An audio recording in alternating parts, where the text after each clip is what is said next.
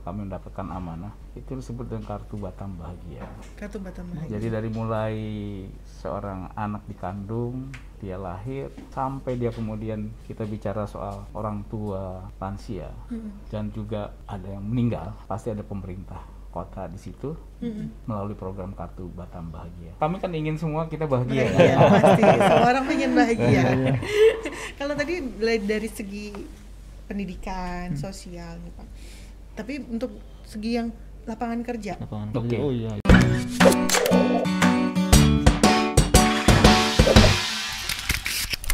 Tadi Tapi kan ada satu lagi pak yang Hmm. kita pernah bincang eh, masalah kartu kesehatan itu BPJS. Ya, Ya, itu masuk di kartu Batam Bahagia. Jadi intinya bahwa mereka, terutama yang mau di kelas 3 Mm-mm. itu eh, kami akan melalui kar- kartu Batam Bahagia ini ya BPJS yang untuk kelas 3 itu ditanggung oleh pemerintah kota. Gratis. Asal mereka mau dimasuk di ke- kelas 3. Kalau mau le- kalau mau lewat dari itu ya tentu berarti mampu dan silahkan membayar sendiri. Ya. Saya kira begitu ya. Bisa dicatat ya, Iya. Tribuners. Ya, nah mengenai pekerjaan memang tadi sudah sampaikan kami komit untuk membangun menumbuhkan ekonomi Batam minimal 7%. Masih. Tapi tentu itu bertahap ya karena kita tahu sekarang sedang kondisi Pandemi. Covid maka harus ada eh, solusi-solusi kreatif. ya.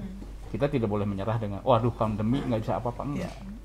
Dan saya melihat banyak contoh dan potensi yang ada di Batam, kita masih bisa mendorong sesuatu untuk pertumbuhan kota Batam dan kita harapkan recovery-nya lebih cepat. Ya. Eh, tentu manufaktur tetap harus kita dorong, kita undang investor, ya. kita undang investor, lalu ada beberapa proyek infrastruktur yang bisa kita dorong juga, yang menarik investor, gitu ya. Tapi eh, ada potensi yang luar biasa dan saya kira saya pernah buktikan waktu di saya menjadi kepala BP Batam, yaitu pariwisata. Oh, Pariwisata. ya. Pariwisata itu fokus di sana karena dampaknya itu luar biasa. Dampaknya itu juga ke ekonomi rakyat. siap siap Tapi memang di sini pemerintah harus berada di garis depan, ya, Eh, mendorong event-event yang Ya. didukung oleh pemerintah, memberikan kemudahan kepada pelaku pariwisata di sini. Kita bersama-sama ikut eh, apa tadi eh, mendorong kreativitas anak-anak. Mm. Kita membuat mengajak masyarakat membuat satu ide-ide event yang menarik Menarik. gitu ya. Mm. Ya tentu saya tidak bisa cerita di sini semua karena Iya. pendek. Tetapi saya sangat yakini kita mampu. Waktu itu saya satu tahun di BP Batam, meskipun itu memang bukan tugas kami utama, tapi saya bertanggung jawab untuk mendorong ekonomi Batam. Maka dengan kegiatan kami pada saat itu eh, jumlah wisman meningkat 300 ribu orang, yang tadinya flat di 1,5, 1,4 tahun itu jadi 1,7. Di 2018 kemarin. Iya, Iya. ya. Jadi masih banyak sebetulnya. Dan kami tidak perlu juga membuat ide yang baru eh, karena contoh-contoh banyak. Tinggal sekarang dimodifikasi dengan eh, kondisi di Batam dan saya harap pemuda-pemuda masyarakat, ayo kita kreatif, pasti kita bisa. Gitu. Saya, anak event. ya, pikirnya event Tapi kita rindu sama Rindu, event, Ya, Bang. bahkan ada satu kota ya, saya nggak usah sebut namanya gitu ya. Dalam keadaan COVID ini malah dia meningkat. oh, iya. Event ya, Pak.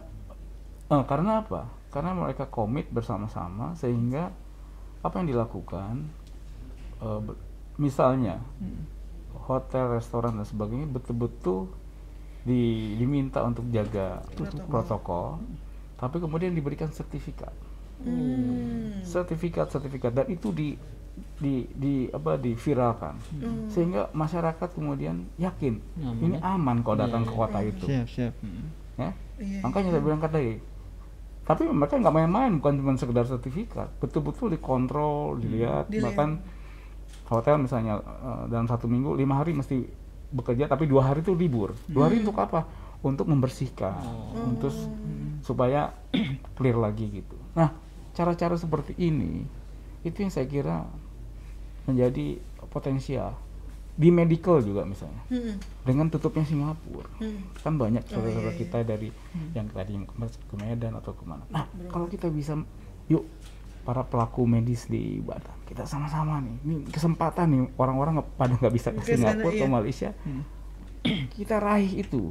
Iya. ya ini jemput bola juga selain kita meningkatkan kapasitas sendiri tapi jemput bola. Jadi buat saya masih banyak cara kreatif yang bisa kita lakukan ya intinya pantang menyerah dengan keadaan Iya, ekstra kerja banyak jalan tadi. menuju ke Roma Menarik ya. Iya. Tapi satu lagi masalah yang selama ini masih jadi perhatian utama juga kan masalah lahan. Oh iya, masalah Hmm, lahan. ya oke Itu gimana tuh Pak? ya saya kadang-kadang kan orang bilang ah ini kan kampanye eh, jual kecap selalu kecap nomor satu nggak pernah kecap nomor tiga gitu ya tapi kan dari track record bisa lah dijadikan salah satu Hmm. eh, bukti gitu ya. Nah, misalnya nih waktu saya sebagai kepala BP karena ini masalah di Batam tentunya ya kita tahu ada isu-isu mengenai salah satunya kampung tua ya isu mengenai eh, sertifikat tanah-tanah perumahan tanah-tanah penduduk yang ada Iya. lalu pelayanan yang yang lambat gitu ya. Nah, kami sudah saya waktu itu eh, membuktikan ada satu kampung tua yang sudah kami selesaikan isu Hmm. isu legalitas lahan mereka. Hmm. Ya. Lalu kemudian juga ada eh, pelayanan kami lebih cepat lagi, Hmm. Ya, sehingga kami jemput bola. Waktu itu kita ada yang namanya pelayanan keliling Hmm. ke kantong-kantong perumahan yang tadinya mereka tidak paham bagaimana cara membayar uh, iuran dan sebagainya itu kemudian mereka paham dan mereka membayar. Sehingga pada saat tahun itu BP Batam mengalami surplus anggaran. Ya. Uh, tapi juga tanpa membebani masyarakat, Masyarakat. gitu. Lalu ya ada lagi lahan yang memang bersengketa ya kita kita selesaikan. Ada masyarakat yang sudah tinggal di situ bertahun-tahun nggak punya sertifikat dan ternyata developernya nggak ada. Ya udah saya bilang berikan ke mereka. Hmm. gitu ya. Hmm. nah tentu memang permasalahan itu banyak berbeda-beda. Tapi dengan komitmen ingin memberikan solusi terhadap itu kita yakin pelan-pelan itu bisa. Hmm. ya karena memang kompleks di di Batam ya termasuk juga orang yang sudah punya lahan kemudian tidak membangun ya udah kita kita cabut kecuali mereka komit untuk berinvestasi lagi di sana. Masalah UWTO saya kira itu masalah yang yang juga harus kita selesaikan.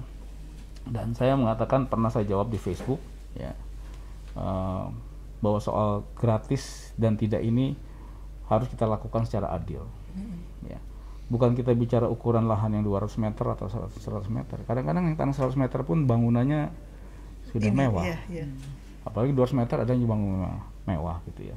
Tapi kita lihat kondisi keadaan daripada masyarakat. Hmm. ya artinya kalau mereka memang eh, 100 meter itu kondisinya ini harus kita pertimbangkan untuk mereka diberikan keringanan kalau perlu ya memang dengan dengan gratis gitu Oke. ya Oke. tapi begitu mereka mampu ayo kita sama-sama tadi makanya saya katakan gotong royong Hmm. ya gotong royong yang mampu membantu yang tidak mampu yang tidak mampu tentu kita bantu tetapi begitu mereka berkembang maju nah Ayo saatnya sama-sama. sama-sama kita membantu yang lain saya kira itu jadi memang lahan eh, masalah tapi pasti selalu ada solusi kalau kita memang punya niat untuk menyelesaikan masalah-masalah itu Kalau kita ini kan pengalaman di kepala BP Iya. ya.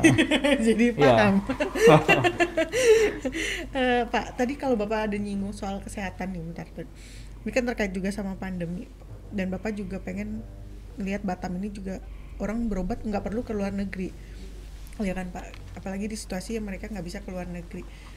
Bagaimana tuh maksudnya eh, meningkatkan tenaga-tenaga medis atau mempercaya me- me- meningkatkan kepercayaan masyarakat nih bahwa rumah sakit kita juga bagus, loh bagus, gitu iya. Pak. ya memang sekali lagi bahwa ini memang otoritas Karena Hmm. itu pemerintah memang harus ada di depan di sini Hmm. ya karena protokol kesehatan ini pun juga kebijakan pemerintah Hmm. artinya kita harus tegas betul-betul gitu ya memberikan reward kepada yang melakukan memberikan sanksi kalau yang tidak melakukan karena ketegasan itu diuji diuji dan itulah yang akan menjadikan kepercayaan oleh Siap. pemerintah orang lain. Begitu kita misalnya melihat ada yang tidak melakukan itu kita kita sanksi apakah ditutup atau didenda Hmm. sebaliknya kalau yang melakukan kita kasih Reward. reward misalnya tadi sertifikasi atau urusan lainnya kita mudahkan nah, itu akan memberikan semangat sama orang untuk memang kita harus disiplin Hmm. ya. jadi eh, makanya jadi saya kira memang eh, tetap protokol kesehatan kita lakukan dengan tegas gitu ya tapi tadi begitu tegas tadi kalau mereka me- me- me- melanggar kita berikan sanksi tapi dengan edukasi Hmm. berikan kesempatan. Tetapi kalau mereka misalnya memberikan ikut disiplin, ya kita kasih reward. Hmm. Reward bisa dalam bentuk apa pun. Sertifikat dan sebagainya itu menjadi salah satu kita promosikan usahanya mereka. Ya. Bisa. Ya. gitu pernah seru nih tapi kalau untuk ke depannya masih eh, kalau di bidang industri pak Mm-mm. itu Industri. masih eh, manufaktur ya Ya, jadi eh, bagaimanapun kita masih lihat eh, industri manufaktur itu eh, menjadi salah satu pencipta lapangan kerja yang terbesar di Hmm, Kota di Batam. Batam. Ya. Potensi masih ada, ada Mm-mm. eh, masih banyak kok orang yang ingin datang gitu ya ke Batam berinvestasi. Termasuk juga kita juga harusnya memang menarik kesempatan di- pada saat adanya perang dagang antara Amerika, Cina Cina. dan Tiongkok gitu ya. Ada banyak industri yang mau keluar dari sana. Kita memang seharusnya jemput bola jemput bola berikan itu eh, kepastian kepada mereka. Kuncinya juga kepastian ya. Kita sudah punya lokasi yang bagus. Kita sudah punya lokasi yang bagus. Tapi jangan sampai mereka datang ke sini kemudian mereka terombang ambing dengan ketidakpastian bahkan ada hal-hal yang tidak sesuai dengan eh, harapan mereka dari sisi eh, aturan maka mereka pasti kemudian akan kabur dan akan menceritakan ke orang lain. Jadi kita tidak bisa menunggu di sini. Kalau begini kita harus jemput bola banyak cara. Tidak harus eh, datang ke sana. Kan sekarang lagi zamannya zoom. Hmm, webinar. Zoom, webinar. ya asal kita punya akses kedutaan di sana tolong dibuatin gini. Kita siapkan itu. Tapi kitanya sendiri memang harus siap. Dan kita melihat potensi-potensi yang saya lihat belum digali dan bisa cepat kita kita ambil kita raih gitu ya memang kalau saya harus terus semua di ini waktunya nggak cukup. Gitu ya. Eh, tapi saya siap mau kalau kita mau diskusi sama teman-teman atau eh, kawan-kawan pemirsa sekalian mau bertanya apa mau tahu lebih lanjut mengenai apa sih ya kalau kami Pak Lukita Basit nih janji 7% emang bisa emang mau ngapain mereka gitu. Ah silakan kami siap gitu. kita mungkin nanti ada yang bertanya itu di jawab itu gini gini tapi eh, sebelum itu kan eh, tadi yang Pak Lu kita bilang tuh boleh dikatakan sekedar janji. Maksudnya bukan sekedar janji ba- baru berjanji. Nah eh, sebelumnya kan Pak Lu kita sudah apa ya lima tahun ya menjabat. Tentu keberhasilan keberhasilan itu kan jadi apa ya poin untuk meyakinkan masyarakat juga gitu. Iya. Nah, kira-kira eh, apa sih keberhasilan selama eh, lima tahun eh, beberapa tahun ya Enggak, Setahun. cuma satu setengah Satu. tahun, satu tahun tiga bulan hmm, tepatnya. bulan. Eh, ya mungkin bisa dilihat lah di ini data data yang fakta bisa dilihat di BPS maupun di Yep. BP Batam gitu ya. Eh, mengenai pertumbuhan saja, gitu. pertumbuhan waktu saya masuk di Oktober 2017 eh, Kepri dalam ini mana Batam mempunyai dominan itu tumbuh di bawah 2%. Pada saat saya selesai di BB Batam tahun 2018 akhir itu eh, triwulan 4 Batam sudah tumbuh, Kepri sudah tumbuh 5,3 persen. Ya. Ya. Kemudian eh, pariwisata tadi sudah bilang dari level 1,4 juta menjadi 1,7 juta orang yang datang. Ya.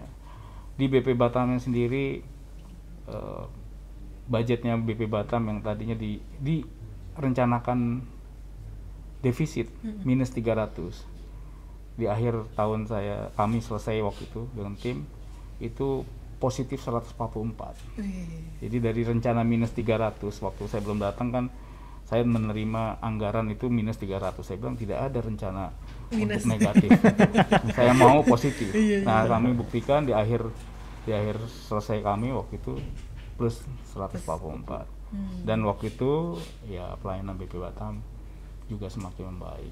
Nah ini silahkan ditanyakan kepada para pengusaha yang banyak berhubungan dengan kami waktu itu apa yang mereka rasakan. Siap. Nah Siap.